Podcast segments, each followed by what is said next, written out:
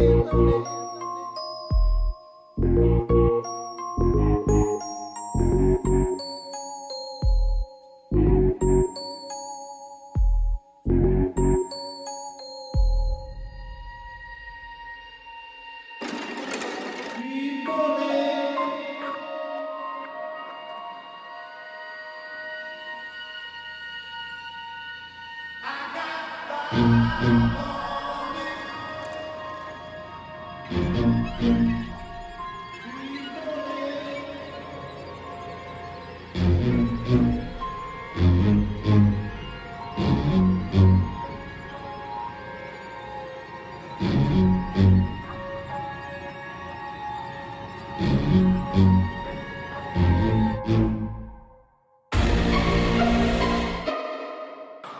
right, you marvelous March Mad people, as Vic likes to say, welcome back to the show. We've just resolved the contentious Hatchet versus Scream 2 matchup. Eh, was it contentious? I'm not so sure. But now it's on to the final two pairings of this episode. Let's return to the peak franchise regional for Halloween 2, the Rob Zombie version, against Tobe Hooper's Texas Chainsaw Massacre 2. Now, Zombies Halloween 2 is a 7 seed, and TCM 2 is actually the underdog here. The older film, Tobe Hooper's classic, in my opinion, is uh, is the 10 seed. So this this should be a pretty interesting matchup, I would say. Halloween 2, of course, was released in 2009, directed by Rob Zombie, starring Scout Taylor Compton, Danielle Harris, and Malcolm McDowell. It is, of course, the direct sequel to Zombie's Halloween reboot of just two years earlier, which follows Michael Myers from childhood and introduces Laurie Strode about halfway through the movie. This sequel focuses on Laurie's trauma in the aftermath of her first encounter with Michael, as well as the moral decay of a cynical Loomis and Michael's eerie, potentially supernatural connection with his dead mother. We're kind of taking a page from Friday the 13th here, in that Michael's mother is a driving force for him in this one. Well, the film grossed about $39 million worldwide, which was a disappointing result after Zombie's first stab at the franchise netted twice that tally globally. Reviews were pretty scathing, though Time Out stated that Compton's portrayal of Laurie Strode showed an intense, non trivializing dedication to the role that maintained the reviewer's interest, while the storyline of Dr. Loomis's egocentricity hindered the overall plot. Generally, when it came to the controversial imagery of Sheri Moon Zombie and her white horse, the word that critics tended to use was silly. However, Joe Neumaier of the Daily News stated that Rob Zombie found himself with Halloween 2, and Neumaier describes the film as a successful, character based monster flick, and says that the imagery of Deborah Myers and the ethereal white horse were a nice visual relief from Michael's violent attacks.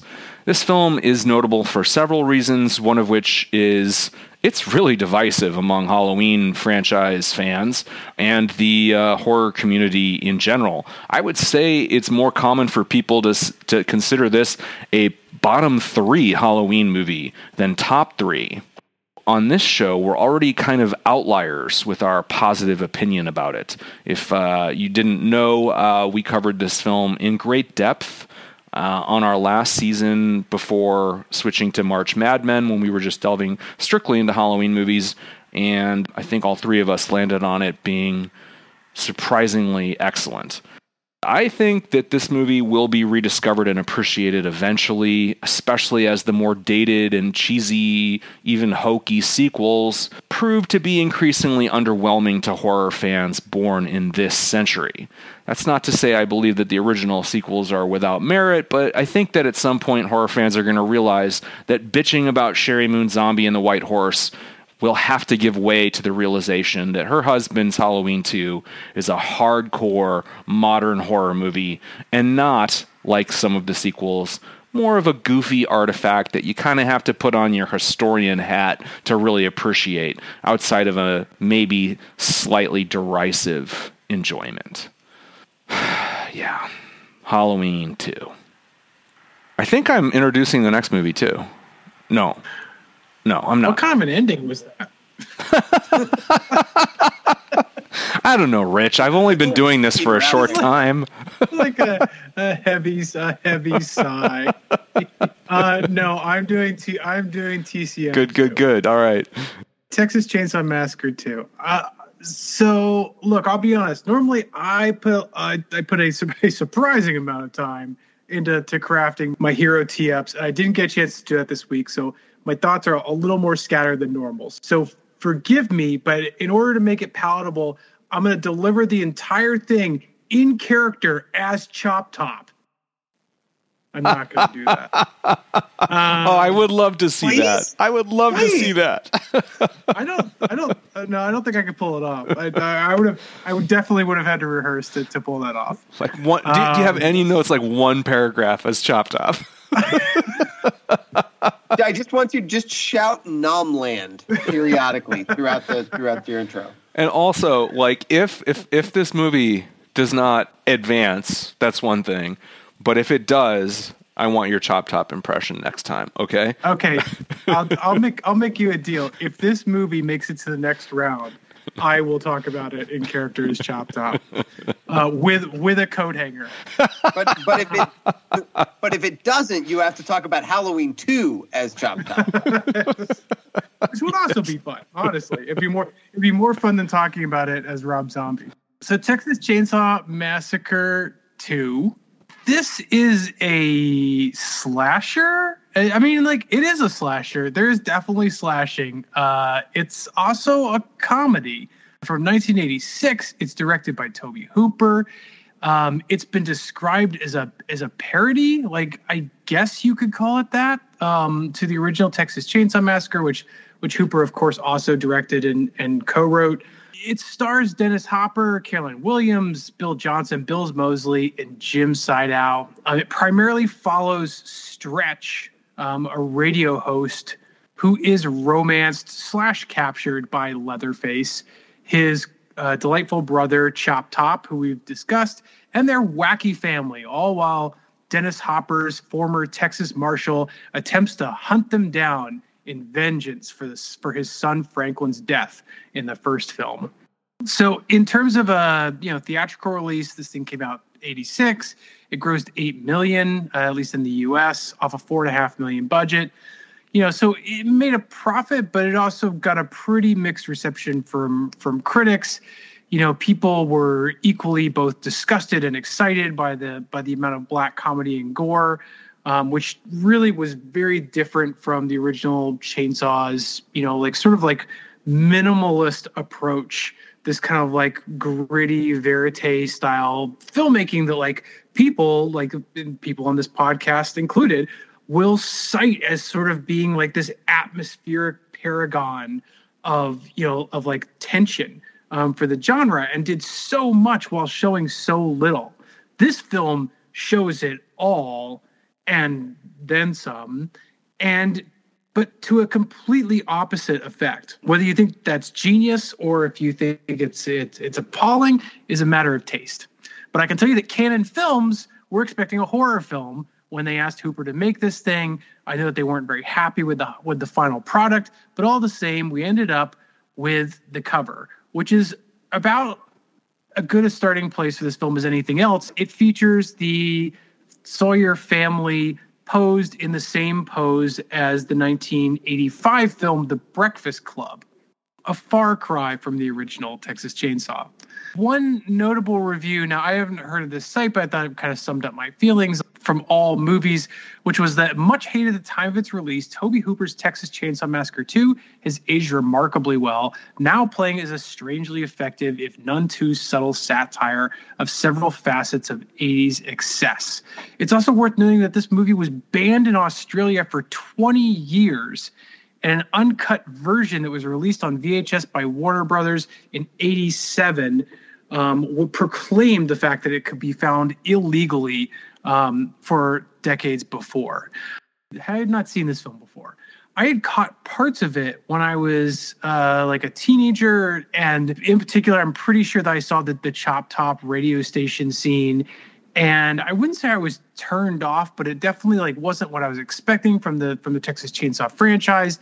It was one of those things I think I avoided because I was concerned of being disappointed, which is something I'll do sometimes with franchises or or filmmakers that I really like. Like if I if I start to catch like the the whiff of something sour, I'll just go the other way so that I don't have to experience that. I'm glad I waited and like I don't feel like I could have been more wrong. Like I'll start out with the fact that like I am from Texas. I love the general Texan attitude on display here, and Toby Hooper um, is from Texas, or at least he went to, to college there. It's immediately apparent um, from the opening sequence. Part of it is coming from this this this uh, you know there's license plates. The license plate says "fuck you." They're talk. They're drinking Shiner Bock they're shouting hook 'em horns. Like there is definitely a general like Texas mentality going on, but also this entire film has a sort of like no holds barred, anything goes, I'll do whatever the hell I want to do kind of vibe for it that really speaks to especially that kind of like drunken young Texas spirit. Now, here, like Hooper has swapped out hippies for yuppies we open up with these two characters named Buzz and Rick, who are these two annoying dudes who are just like rolling down the road, talking on a car phone. They're calling the radio station. Um, and apparently, for some reason, at this time period, you could hold a radio station hostage by calling in and then just refusing to hang up. And this is the the turn of events that pulls Stretch yeah. into the story. She's a radio DJ and she just like she doesn't know what to do. These two guys have like prank called the radio station and like she doesn't know what to do because like they won't hang up the phone. So like we have to keep broadcasting it. That broadcast leads to a pretty uh, stellar appearance um, by Leatherface, who in this uh, in this edition is not played uh, by Gunnar Hansen. So Leatherface here is played by Bill Johnson, although he's also notably subbed in by a man named Tom Morga um, in some some other scenes. Um, but you know, there's this, there's this initial like this really like Bravo like entrance scene where Leatherface shows up riding on top of another car, wearing a corpse in front of his body as sort of a, a puppet as he wields a chainsaw and cuts through the the top of the the yuppie's roof revealing some uh some pretty like intricate effects like this is all within the first few moments of the of the movie and like it's a hell of a far cry different than anything that you saw in the first Texas Chainsaw. It's clear that you're up for, for a different movie. But it also tells you pretty early on if you are loving the effects of the scene, if you're loving like the energy and the tone of it, then you are on board for like a ride that I really think that you're going to to love. Like from there on, like Stretch pretty much takes on the the story. Like to me, like she's like a strong, like proactive and assertive heroine. Um, Caroline Williams, who played her and was also in Leprechaun 3, is just a, like a total powerhouse who just is like constantly propelling the plot of this film further. Not even Dennis Hopper, who shows up later as this, you know, like, and, and, and Dennis Hopper, by the way, appeared in this movie as the character of Lefty. He's this vigilante Texas Ranger. Um, this movie got released just like a few weeks before Blue Velvet, and I think you can see that like Dennis Hopper was still kind of in that a similar like vibe here. He doesn't have yeah. as much to, to, to work with, but you know, he's channeling the same like level of energy. You know, but that said, like I'd say he's still kind of this background kind of tertiary character who like shows up and like adds to the chaos of the Sawyer family. Whereas like the stretch character is the one who's really like pulling us through this this narrative. And to that end, like I think she does an, an amazing job with it. Dennis Hopper, like you get introduced to him, like he's trying to to solve this crime, you get this really uh, kind of iconic scene where he goes to a it's like a roadside gas station type shop where he goes chainsaw shopping and there's an entire room full of chainsaws and he's just kind of like silently picking up one after the next like looking at them and waving it around and like pretending to, to stab people it has that like Nicolas Cage sort of energy where you yeah. felt like the director just just realized that he had like kind of a, like a live wire of a character actor and was just like, yeah, you know, d- d- do whatever you want, and he just ran with it. And then you get Chop Top shows up, who's uh, played by Bill Moseley. Um, I'm going to go on the limb and say he's one of the most memorable characters of this entire competition. He's an ex-Vietnam vet, which is why he wasn't in the first film. He's the twin brother of the, the hitchhiker um, from the first film. And he's definitely like, he's somewhere between like a coked up you know, like late 70s, early 80s stand up comic and like a burnt out, psychotic, homeless vet.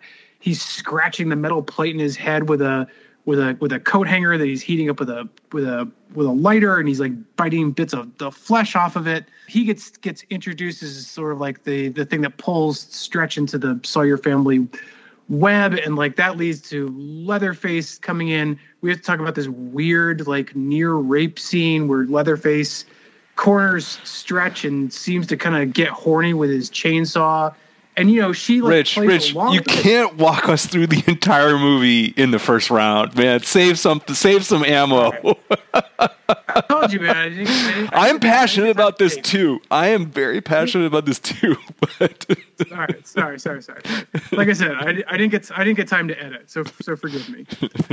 Okay, I'll I'll speed along anyways, fast forward. Essentially, like, what do you do with all these people? You trap them all in a subterranean amusement park, and you basically let them tear each other to to pieces. Leatherface, who's like known as like Bubba in this film, you get the indication of like where this series is going for better or worse. He has this sort of like childlike character that is that's developed over this. Like he is like this uncontrollable adolescent um, who's buried under a bunch of skin. There's just insane effects with characters who have been skinned alive and are still walking around. And I'd also say that like this is a movie where more key characters than you think uh, might die before the end of it, um, without giving too much away. And so all that sort of sums up what like what I love about this film. Like it reminds me of the anarchist tendencies of someone like John Landis, who was like a comedy director who was tackling horror, but in reverse like Tobe Hooper's send up of his own IP kind of like ramps up the mania and the gore to highlight how absurd horror filmmaking is in, in the first place. This thing is less peak franchise than it is meta or dark horse. But I mean, it's all of those things. It's damn entertaining. Like in my mind, this is an indispensable piece of genre trash, one that I'll be deeply disappointed if we can't discuss in more detail throughout this competition. I am applauding you, sir, and I am applauding the film. But Vic has been chomping at the bit, so Vic, take it away. First, correct me if I'm wrong. Doesn't Caroline Williams show up as one of the doctors in Halloween 2? in the opening scene? Yes, she is. Yes, she's cutting yeah. the clothes off of Taylor uh, Scout Scout Taylor whatever. Sorry, Something, the lead yeah. Laurie. Yes. Mm-hmm. Yeah. This is yeah. fabulous, John, because I listened to so I listened to our podcast on Halloween too. I actually fell asleep listening to it, and it was still on when I woke up because there's like six hours of it. uh, and you and you made the exact same mistake with Scout Taylor Compton. I still struggle with that. I, I wrote it down in my I wrote it down in my notes this time wrong, and then went back and fixed it. Uh, yeah, it is an awkward name. yeah. Um, I'm so. I, here's what I'm going to say, and this is this is like honest to God.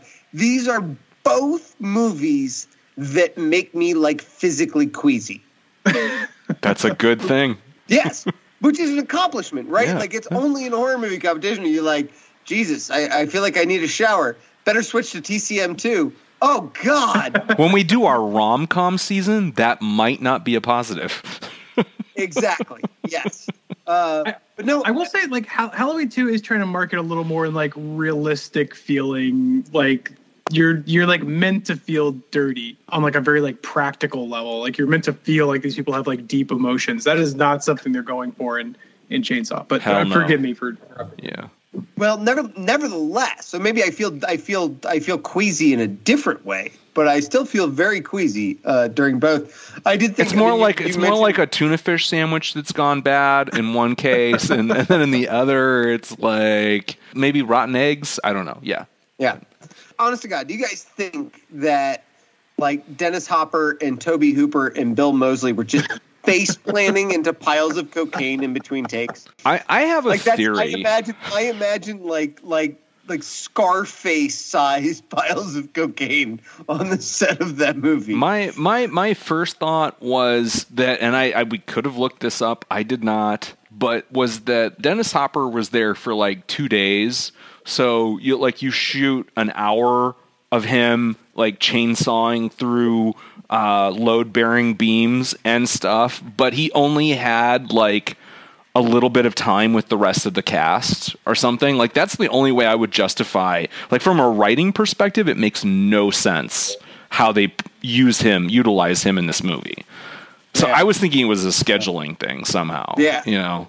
Well, I, I mean, I would really urge our, our listeners to go back and listen to Halloween two, our, our Halloween two podcast, because I really, I, I did go back and listen to it because I thought I don't want to repeat myself. Like, what else do I have to say about it? And the answer is, we said everything about Oh, yeah. Halloween two.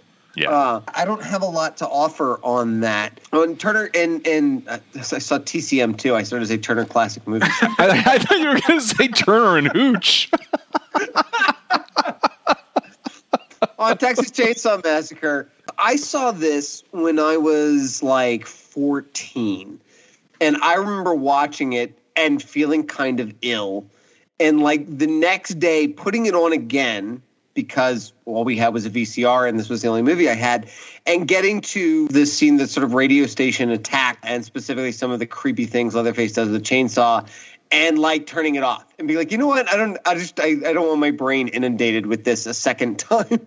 in 24 hours. Leatherface putting, there's a scene where Leatherface puts a face on someone and then dances them around. It's one of the most upsettingly bizarre things I've ever seen. I mean, I think when you talk about this movie, like, you do sort of have to say there's stuff in there that like you just can't believe is on a movie. It fe- it feels like a movie that shouldn't exist. And Rich, I absolutely I noticed exactly the Texas thing you were saying. I noticed the Shiner Bock. I noticed my my wife is from Texas, and I've spent an inordinate amount of time there recently thanks to COVID. So yeah, I I noticed all that. But I don't want to sell Halloween too short. Uh, again, listening back to the podcast, we talked a lot about that opening hospital scene with Octavia Spencer. I mean, that's a fucking banger of a scene, man. Oh, yeah. Um, I did not care for the B story with Malcolm McDowell so much, but man, there's a, I don't know, there's a lot of good stuff in Halloween too. This is one of those matchups that I really have come into going. I don't know, man. I don't, I don't know where I, I don't know where. I don't know where I want to go, and I don't want to talk too much about either of them because I want to have I want to make sure we save stuff for the next round. But I don't know. I, I just don't know where I'm leaning here. John, ch- chime in. You know, I think you guys have talked at such length about TCM2, and I will just say this. It is truly my thanks for dropping that while I was talking, Beck. I will say this. I am so excited to do three and a half hours on that movie with you guys. and I mean, let's face it, I don't think we're gonna do another show about Halloween 2. Like we we did cover it. It's not fair. It's it maybe it's not right. But I mean, I think in this situation it would be unconscionable to vote against Texas Chainsaw Massacre 2. And I'm actually I I can't believe I'm doing this. I am not going to talk about that movie because I think I'm just going to save it and I'm going to give you my comments on Halloween 2 telling you already that I'm voting for TCM. I do really love the the zombie Halloween 2. I, I do urge listeners to to listen to our, our shows on that if you haven't already. It has just such a great atmosphere. I I really don't care about its artier, weirder, quote unquote pretentious aspects. It delivers the goods as a slasher movie, but I do think it delves deeply into the psychological damage that surviving something like that could have. And I, I love the fucked up relationship that Laurie and Michael have as siblings in this film. I love Laurie's journey. I think it's you know beautiful in a in a twisted and, and dark and depressing way. And I think her performance is is really really strong. I dig that movie so much, and I'm I'm, I'm I am kind of sad that the matchup is is this, and we we won't even you know give it a second round um, as as it turns out. And I will say about the McDowell thing is I found his whole plot line personally funny. I, I, I kind of I understand the detractors on it, but I mean I, I thought I thought it was doing something different with Loomis, which I think was somewhat welcome. That we're not, you know, just the painfully earnest champion of right versus wrong. I think kind of having, as I think uh, Zombie put it, a, a sellout Loomis was an interesting direction to take the character in. that at least you know when you've had 13 or I don't know, not 13, all of these Halloween movies, you know, why not have a cynical, egocentric Loomis? It's it's disturbing and unsettling and well shot and and haunting and if anyone wants to argue with me on social media about this movie, you know, if you think it's bottom 3, I I'd be happy to just kick it around with you cuz I I do love it but I, I, am voting for TCM too, and I will talk for hours about this movie. I promise you. so you heard that, folks. John Evans said it. Come at it, bro. yeah, yeah, yeah. All right. So, is anyone voting against TCM two? You guys, you guys sold me. Rich, your enthusiasm was was positively infectious. It was. All right, I'm, I'm, I'm glad some good came out of it. I, I, I do want to give a shout out. Not that it needs any more pile on, but um, Halloween two. If you saw it once and didn't like it, like give it another shot. This is still a movie where it's like I feel like the brutality is really well balanced. Like the gritty, grimy, cold, sharp feel of like embracing depression and like mental anguish this movie traffics in is really strong and I'll also say that I think that Brad Dourif may be my favorite cop slash father figure um, of this uh, particular subgenre. I'm still haunted by the scene where he finds Danielle Harris's body. Oh yeah, uh, great movie. Check it out. Yeah, yeah, yeah, absolutely, absolutely. Yeah, just give that movie another shot. I want to say I did not like it very much. Kuchek and I watched it together um, on a Sunday morning. I'm sure I mentioned this when we covered the film, and I was just like, "Yeah, it was pretty good. Eh, didn't do much for me." And then we wa- we delved into it, and man, it grew on me. So yeah, it, it may be something that's a uh, an acquired taste. And I'll take it over any of those David Gordon Green fucking movies too. Agreed. 100%. Agreed. Although who who knows? In 20 years, maybe we'll look back at the David Gordon Green movies and be like, "Oh, we misjudged them." I, That's true. I, am not saying I'm not open to it. I'm not. I, I'm really not. I just think that some really thuddingly pretentious writing in those films, I'm going to have a hard time getting past. But but yeah, we'll see. We'll see. Ironically, talking about you know how pretentious the imagery is of zombie movies, uh, Rob Zombie's uh, White Horse and all that. Uh, the thematic stuff of the David Gordon Green movies, especially the last one, the second one, the middle film. It's brutal. All right. On to the final confrontation of this episode. Two newer films face off in the Dark Horse division, which is, of course, uh, all about those movies that are just a little weird, just a little different, not playing by all the rules. And we've got The Strangers, Prey at Night, which is a number four seed, going up against a movie that is certainly debatably a slasher at all, but uh, you know that's that's why it's a dark horse. Us, which is uh, Jordan Peele's Us, of course, is follow up to Get Out. It's the 13 seed, and I'll kick us off with an intro of The Strangers: colon Prey at Night, because that's the official title. Released in 2018, 10 years after the original, this movie was directed by Johannes Roberts and stars Bailee Madison, Bill Pullman's son, and Christina Hendricks of Mad Men fame. It was written by original Strangers director Brian Bertino, whom uh, you know Vic almost worked with, and uh, Ben Kate. Kate? Kate. This movie was in development for almost a decade, which certainly earns it the label of a troubled production. Regardless, the film was ultimately shot in Kentucky and Cincinnati on a $5 million budget, went on to gross about 32 million compared to the original's 82 million. Reviews were mixed, not as favorable as the originals, but uh, it did receive a warm response from the horror media in general, with many genre reviewers indicating that it was even better than the first movie. Glenn Kenny of the New York Times, uh, very mainstream source, was mostly complimentary.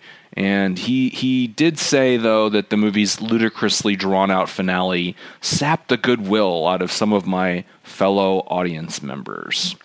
The movie has notable elements for sure. I think that the top of mind for me is the extremely memorable set piece in an indoor swimming pool. While the, I think it's indoor, while the song Total Eclipse of the Heart plays throughout, This sequence encapsulates both the original Strangers and its sequel's flair for ice block cold, merciless sequences that I believe truly capture man's inhumanity to man in chilling fashion. I will also say that in general, I like these movies killers because they capture that. It's one of the more realistic and disturbing flavors of slashers. These are not your classic psychopathic, delusional, paranoid, schizoid sort of slashers that you see in movies like The Maniac, either Maniac 81 or 2012, Pieces, movies like that. No, these are individuals who just kind of see hurting people as fun, like pulling the wings off of a fly. They may be truly broken on some psychological level, it's true, but in the manner of the true sociopath, they seem capable of functioning in society if need be. They just kind of like to put on a mask and kill because they feel not an ounce of guilt or inner conflict about this pastime. And for me, that's really, really, really scary in a way that ghosts and demons aren't. Because I know for a fact that those people walk the earth right now. And I'm at least fairly sure that all those other things don't.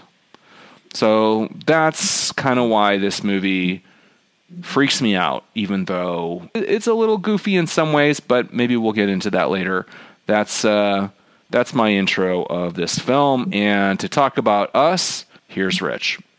Us, as you mentioned, was written and directed by Jordan Peele, released in 2019, starring Lupita uh, Nyong'o, uh, Winston Duke, Elisabeth Moss, and Tim Heidecker. Who I gotta say, Elisabeth Moss and Tim Heidecker as the sort of like proto uh, white families and genius casting in, in general. Yeah. Synopsis here is that so so Adelaide and her family, uh, who were are attacked by a group of menacing doppelgangers, revealing a sordid and sci-fi infused uh, past for Adelaide and her origins. Um, you know, this movie is as you also alluded to, was Peele's follow up after To Get Out, which was like a huge success um, in the horror community. I will say it's a film that I need to revisit and was not especially hot on um, at the time. But he felt like there was some confusion over whether or not it was like a horror film, and so he kind of set out to make like a a real like die in the wool horror film for this. He referenced uh, the Twilight Zone. There's an episode called Mirror Image um, which also surrounds a woman and her doppelganger is part of the inspiration for it. There's this, you know, sort of description I read from him where he talked about how the characters of the the family in this movie are also broken up in this like archetypal foursome of like a leader, a warrior, uh, a jester, and a magician. Um, that being like the the mother, the daughter, the husband, and the the son, um, respectively. Which I do think that like kind of like reading that going into it actually gave me a different perspective on the the way that the the characters were were sort of like you know like shoring up their their roles. This movie got a lot of press. Like people started calling Peele like the next Hitchcock when this thing came out. Um, you know, like the New Yorker called this movie like a colossal achievement, saying that like it, you know, it was sort of could be the the horror equivalent of something like The Godfather, you know, or like 2001 I mean, this movie, like people really like were just like falling all over themselves in terms of uh, praising it. And me, for one, when I watched it, I was pretty underwhelmed because of that. I've seen it since a couple times. And I do think that this is a movie that, for me, perhaps because of that, has improved upon every watch. This is a movie that I went into it like looking for meaning. You know, I think that the beauty of, of filmmaking in general, and especially like fa- fantasy filmmaking, which I think horror falls into, is that you're essentially like creating like abstract art where like the abstraction is reality. And like i don't know what this film was like quote unquote about but it definitely like evokes these themes of like classism and marginalization and and subjugation and like revenge. The movie's kind of messy plot wise at times like pretty tangential. Um, but like I do think that the raw materials alone are meaty enough to be worthy of the same kind of praise that like Dawn of the Dead gets for like, you know, sort of like aping consumerism. And like, yes, like I think like the black POV in it is like frankly invaluable in a genre that is notably tokenized black characters to the point of of cliche. I think that in terms of like that sort of like personalized perspective, like there's some, not anything that has been mined this well since perhaps something like you know like Ganja and Hess. You know, the mistake that I think I made when I originally saw this movie was trying to tie it into that meaning, and I think that like trying to like find meaning in it is to sort of like to miss the point of this thing. But the question is, is it good, and is it a slasher? And I'd say like, yeah, I think so. I do think it's somewhere between like a slasher a body snatcher movie and a zombie film. But ultimately, like if I had to land on one side of it, I'd still say that it falls into being a slasher, especially in a competition where we're comparing it to something like Strangers Prey at Night, which borderline has the same exact plot, except for the fact that the killers have been traded out from, you know, like suburban bored uh, sociopaths to doppelgangers with a with a sort of sci-fi twist. Um, you know, the, the visuals in us are sharp and chilling, and I mean that literally. Like the style is surprising and like gripping. The music choices are great in this movie, and the moody lighting is deployed for dread and shock. I think the scissors and like the, the jumpsuits and the uh, the inexplicable uh, driving gloves um, often serve as like a metaphor and like also make for like genuinely unsettling like weapons of choice.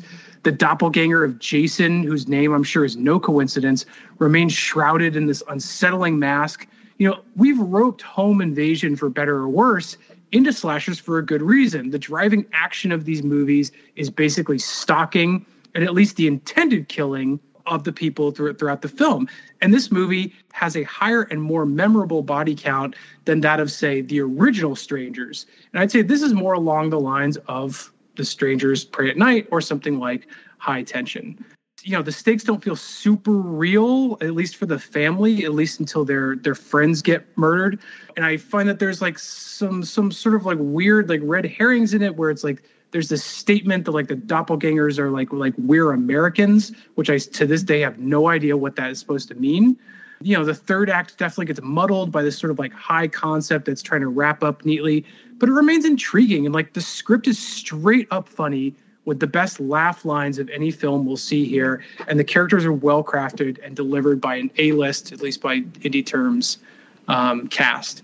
So like in short I would say Jordan Peele has definitely not been revealed to be Hitchcock, as some declared, but I do think that he's delivered a polished and chilling horror here at a very high level with a clear love for the genre. This is marquee horror about adults that does not pander to the cheap seats.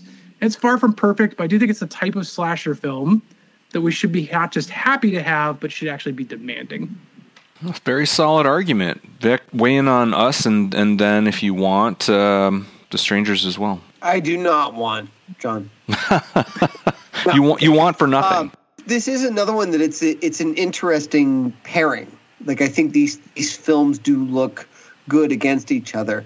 I, I mean, I like Strangers Prey at Night. I think it's a strong entry. I love Us. Like I am, I, I think it's one of the strongest horror films in the last twenty years. I think it's better than Get Out, although I think Richard, would the the analogy I came up with Get Out was like a scalpel in terms of what its targets were, and Us is like a shotgun blast. Like it has really big ideas and it just throws them all out there and and leaves you to sort of interpret them uh, and and fill them out the way that you want. I agree. I think the casting is brilliant, especially Tim Heidecker and Elisabeth Moss. Yeah. Um, I think the the humor. I mean, you're absolutely right. The humor. It's. I made a note about there's a scene where where the dad says that they need to build booby traps like in yes, Home Alone. Yes, that was my favorite. and she and she says this, this is the time to run, not to sprinkle micro machines in the floor. to which the son asks what micro machines are, and the daughter asks what Home Alone is. Right, right. um, I can understand issues with the third act. The actual climax, which we're not going to discuss, but I will say that I think it's one of the best climaxes in the competition. I love the way that it is shot and cut and the, the, the way that it plays out, the ideas that it brings together. But both these films, Rich, you mentioned the music in in Us, uh, and John, you mentioned the Total Eclipse of the Heart during the pool scene. There's a couple scenes in Strangers Prey at Night that have really good music usage, much like the first Strangers, actually. Uh, although I think this has more of it. I love this in particular. There's a scene where one of the killers gets in a car with the dad and Yeah. turns on the radio. Um, Oh yeah, that's great. uh, for no for no reason. I, I just thought that was brilliant. But but he doesn't need a reason because that's Because what that character reason. is. Yeah, yeah, no, it works precisely because there's no reason. Again, that, that was not a criticism. yeah. Um, there is, I like the idea that our protagonists are coming in on a post stranger scene, right? So they're they they wander into these rooms where you sort of see what's happened. They pull up, they pull the window over and see "hello" written on the window a bunch of times. But that That's actually right. made me think of like behind the mask. Like, how long does it take to write "hello" that time on the window? Do they do they have to bring their own lipstick? Like, do they just find it when they're there? That's clearly like a motif, right? Like they did the last time, so they must have. uh, Anyways, out of that, I, I just that was sort of that was sort of. well, funny. it's like And I asking if think- Tamara is home. I also made note of the the the pool scene as well. It does. I just felt like the strangers, the first one, works precisely because of the mystique of the killers, and this one robbed them by the end of Mhm. some of that mystique, and that kind of hurt it. And the ending is. Uh, the the the quote from the New York Times was uh, Glenn Kenny was was absolutely spot on. It had, I mean, again, it, it built up to a solid a solid climax. It doesn't compare to the ending of the original Strangers, but it built up to a solid climax, and it just went ten minutes too long after that. Uh, I think trying to find some way to match what was, as I said when we talked about the Strangers, one of the great endings uh, in horror film history, uh, and and just couldn't hit that bar. I really like The Strangers Prey at Night. Um, I know that no one's like, especially like dis- disagreeing with me here. I mean, like, I think it is actually, I think it, taken as a whole, I would certainly prefer it to the first one, who I did vote for in this this competition. I mean, it takes like a formula that that essentially like works for me and and expands upon it. Like I think that the the cast is pretty good, even if like the the teen dialogue is pretty uh, unconvincing throughout it. I will also just, I think it's worth pointing out, like this movie is gorgeous. And I think a big part of that for me is the cinematography in it, like the way that they light this thing so effectively with like with what seems like practical lighting where they're using everything is lit by like a lantern or a lamp or a piece of neon or or the Yeah. spill from the diner windows in the parking lot like it is it's borderline noirish but like shot through the lens of a trailer park um and what's interesting is actually watching us i actually see it like evoking that same look. I'm not, I'm not saying they, they took it from it but like they both share that quality where it's like these films that are sort of in these like urban suburban environments that are all happening at night and so therefore they have to be like even the exteriors are being lit by the interiors. Um, and they both like execute it really well. I will say strangers prey at night the dp of this who would have been responsible for that look also was the, the dp for looks like the better part of hap and leonard. He also dp'd haunt which we'll see uh, i believe later on in this competition. So i'm eager to, to sort of like comparing those notes. But like little stuff like the pool scene which part of its power, I think, and it has many attributes, but one of them is that the, the entire thing is lit by these like neon palm trees, which are inexplicably still like going off in the in the middle of the night. Um, it just gives it this gorgeous, glowing Nicolas Winding riff. Ren? Refn. Is that how you say his name? Refn, thank you hmm like it feels like evocative of, of something he'd do. So like I love just watching it. Um, you cannot tell me that the father in this movie is not Ed Burns.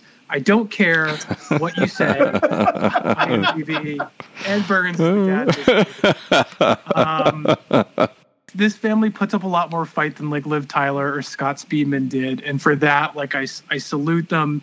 Um, I really noted like I had a criticism that turned into a compliment where I was angered by the number of opportunities that like the son gets to uh, take out some of the strangers, but you actually get to see it escalate. He gets sort of like a fool me twice kind of moment where he keeps like not taking the opportunity and like eventually like reaches the point where he gets compelled and like that's a good arc like no you wouldn't just like probably shoot someone at your first opportunity if you were a survivor in this scenario but like you could get there like if they try enough times like you will shoot back i appreciate that the restraint in retrospect there so like this is a more thoughtful film than it deserves to be oh, Yeah. Worth worth noting. I'm going to say this just because I'm a huge fan. Christina Hendricks from Strangers Prey at Night is also in season one of Hap and Leonard, which if you haven't seen, go watch. It's fantastic. The late great Michael K. Williams is in that, and definitely worth your time. I also think that this might be Strangers Prey at Night might be better than the original Strangers for me. I think I'm fighting a losing battle here, guys, because I don't really like us. I saw it in the theater and again for our pod a few weeks ago. Uh, this is one of those cases where overall my view of a film didn't change that much. I guess it's meaningful that it solidified because in my opinion the things that I thought the first time were confirmed in this in this watch. Okay, I, I don't know where to start. There's definitely things I like, certain things that I really like. The film's use of I got five on it. Is that the name of the song? Well, anyway, that's what Yeah. I call it. Yeah. It absolutely works for me. And I see that song now, I'd heard it before, of course, in a whole new way that I love. I think they even do their own version of it. It's spooky in an incredibly cool way. But I think that might be my favorite thing about this movie, which I guess isn't a good thing. my second favorite thing is the sequence around the middle, and I think we all are in agreement because you've touched on the actors involved twice now, both of you. This probably dying woman is desperately trying to get her Alexa type device to call the police.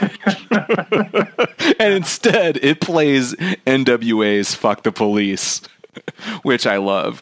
And the husband and father in this film, this kind of jovial, somewhat goofy and clueless, but ultimately extremely courageous guy, is great you, you guys touched on this too. The general mood, tone, look of the movie from a directing, cinematography, and production design standpoint is pretty superb. It's a little music video y, I would say, at times, like The Bunnies, for example. Uh, very self consciously stylized, but it, it's something that I enjoyed. There's a few other things, but like those are that's what I'm passionate about. And we can't really talk about a lot of the negative things that I'm passionate about in great detail on a non-spoiler show. I, I guess if you want to look at previous things we've we've discussed on this show, I hate aspects of this movie about as much as I hate aspects of The Orphanage. If you want to know where I'm at, it's got that kind of half-assed Kevin Smith kind of quality at times where you just cheat stuff because hopefully people won't notice or care. It also kind of relies on arty ambiguity in a way that I completely call bullshit on. A lot of the mythology and backstory about the bad guys is novel and creative, sure, but if you give it a second or two of scrutiny, it just seems utterly ridiculous and fanciful. And guys, I'm sorry, I hold produced movies and even contest entry scripts to a higher bar than that as a as a reader or a viewer. It's not good enough. I'll give an example here, just one. There's a scene where a bad guy is standing in the middle of the road as the good guys cruise up in their SUV. Now, very clearly, you could drive around this person on at least one side. The camera framing tells you that. The street is obviously wide enough. What do they do?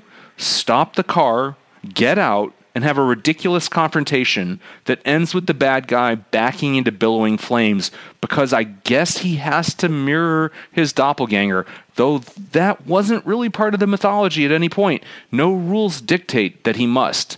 I just think it's a profoundly silly sequence that is un- as unnecessary as a snorkel on a fish. And I, I, I get the feeling I will get to rail on this movie in great detail in the future, but I'll leave it there for now. I feel like I can counter all of your arguments about that scene, but like I'll save that for the next time, John. Glorious. I can't fucking wait. I'm gonna put a snorkel on a fish and just see how it goes. Uh, I do not like Yeah, this um, movie. Well, I'm I'm I'm afraid you're wrong, John. Not as wrong as you are on Halloween H2O, but you said Kevin Smith. Did you mean Kevin Williamson? Because I don't see any No. Kevin Smith in anywhere in us. I, I, I will tell you, I guess, in more detail later, like what I mean by that. But it's just like sort of lazy, sloppy filmmaking where just back to that scene, like you could have made it so that there was just cars parked on both sides of the street. You couldn't drive around him. But they're just like, nah, we don't have to worry about that. I'll just you'll just buy that they'll they'll have to stop because this character is standing in the middle of a, you know, 50 foot expanse on either side. All right, look, I'm not going to sit here and listen to you besmirch Kevin Smith. Of course, his movies are lazy. He's stoned all the time. Okay. I I If I you, want exacting filmmaking, I will go see fucking Stanley Kubrick movie. All right. Yeah, try Dogma sometime if you want lazy filmmaking.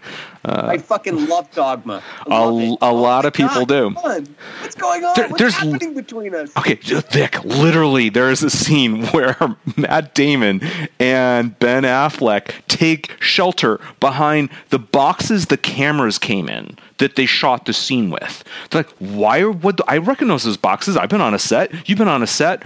Why are those boxes in the middle of the street? Well, they're just like, oh, well, uh, they need to they need to take shelter behind something. Well, shit, we got the camera gear.